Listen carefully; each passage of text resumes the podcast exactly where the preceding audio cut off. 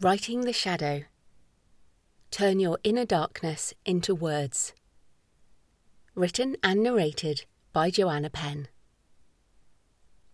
Introduction What is the shadow? How can I be substantial if I do not cast a shadow? I must have a dark side also if I am to be whole. C. G. Jung, Modern Man in Search of a Soul. We all have a shadow side, and it is the work of a lifetime to recognize what lies within and spin that base material into gold. Think of it as a seedling in a little pot that you're given when you're young. It's a bit misshapen and weird, not something you would display in your living room, so you place it in a dark corner of the basement. You don't look at it for years, you almost forget about it. Then one day you notice tendrils of something wild poking up through the floorboards. They're ugly and don't fit with your Scandi minimalist interior design. You chop the tendrils away and pour weed killer on what's left, trying to hide the fact that they were ever there. But the creeping stems keep coming. At some point, you know you have to go down there and face the wild thing your seedling has become. When you eventually pluck up enough courage to go down into the basement, you discover that the plant has wound its roots deep into the foundations of your home. Its vines weave in and out of the cracks in the walls, and it has beautiful flowers and strange fruit. It holds your world together. Perhaps you don't need to destroy the wild tendrils. Perhaps you can let them wind up into the light and allow their rich beauty to weave through your home. It will change the look you have so carefully cultivated, but maybe that's just what the place needs. The Shadow in Psychology Carl Gustav Jung was a Swiss psychologist and the founder of analytical psychology. He described the shadow as an unconscious aspect of the human personality. Those parts of us that don't match up to what is expected of us by family and society, or even to our own ideals. The shadow is not necessarily evil or illegal or immoral, although of course it can be. It's also not necessarily caused by trauma, abuse, or any other severely damaging event, although again, it can be. It depends on the individual. What is in your shadow is based on your life and your experiences, as well as your culture and society, so it will be different for everyone.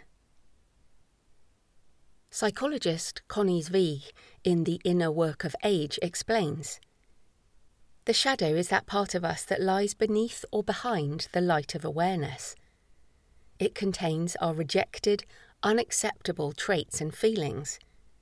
It contains our hidden gifts and talents that have remained unexpressed or unlived. As Jung put it, the essence of the shadow is pure gold. To further illustrate the concept, Robert Bly, in A Little Book on the Human Shadow, uses the following metaphor When we are young, we carry behind us an invisible bag into which we stuff any feelings, thoughts, or behaviours that bring disapproval or loss of love. Anger, tears, neediness, laziness. By the time we go to school, our bags are already a mile long. In high school, our peer groups pressure us to stuff the bags with even more individuality, sexuality, spontaneity, different opinions, we spend our life until we're 20 deciding which parts of ourselves to put into the bag, and we spend the rest of our lives trying to get them out again. As authors, we can use what's in the bag to enrich our writing, but only if we can access it. My intention with this book is to help you venture into your shadow and bring some of what's hidden into the light and into your words. I'll reveal aspects of my shadow in these pages, but ultimately, this book is about you. Your shadow is unique. There may be elements we share, but much will be different.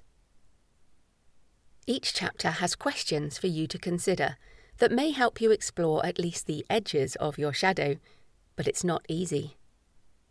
As Jung said, one does not become enlightened by imagining figures of light, but by making the darkness conscious. The latter procedure, however, is disagreeable and therefore not popular. But take heart, creative. You don't need courage when things are easy. You need it when you know what you face will be difficult, but you do it anyway. We are authors. We know how to do hard things. We turn ideas into books. We manifest thoughts into ink on paper. We change lives with our writing. First our own, then other people's. It's worth the effort to delve into shadow. So I hope you will join me on the journey. Who am I and why did I write this book? I'm Jo Frances Penn. I'm an award nominated New York Times and USA Today best-selling author of thrillers, dark fantasy, crime, and travel memoir as J.F. Penn. I also write non fiction self help for authors as Joanna Penn. At the time of writing, I'm in my late 40s, and I live with my husband Jonathan and my two British short hair cats, Cashew and Noisette, in Bath, England. I've been a full time author entrepreneur since 2011. And before that, I used to implement accounts payable systems into companies across Europe, Australia, and New Zealand. I first learned of Carl Jung's principle of the shadow when I studied psychology at A level aged 16 to 18 here in the UK. I later studied psychology of religion as part of my Master's in Theology at the University of Oxford, 1994 to 1997, where I read Jung and many other perspectives. In 2005, I did a graduate diploma in psychology at the University of Auckland, New Zealand, and considered becoming a clinical psychologist. That's also the year I started writing my first book which led to me becoming an author instead. Over the years, I've continued to study elements of psychology and have woven its principles into my stories as well as my self help books. But of course, self development is the journey of a lifetime, and we are all a work in progress. I cannot claim to have solved all of my issues, let alone brought everything that remains in my shadow into the light. I've been writing this book on and off for many years, first in my journals and then in various manuscript forms, but I backed away from finishing it until now.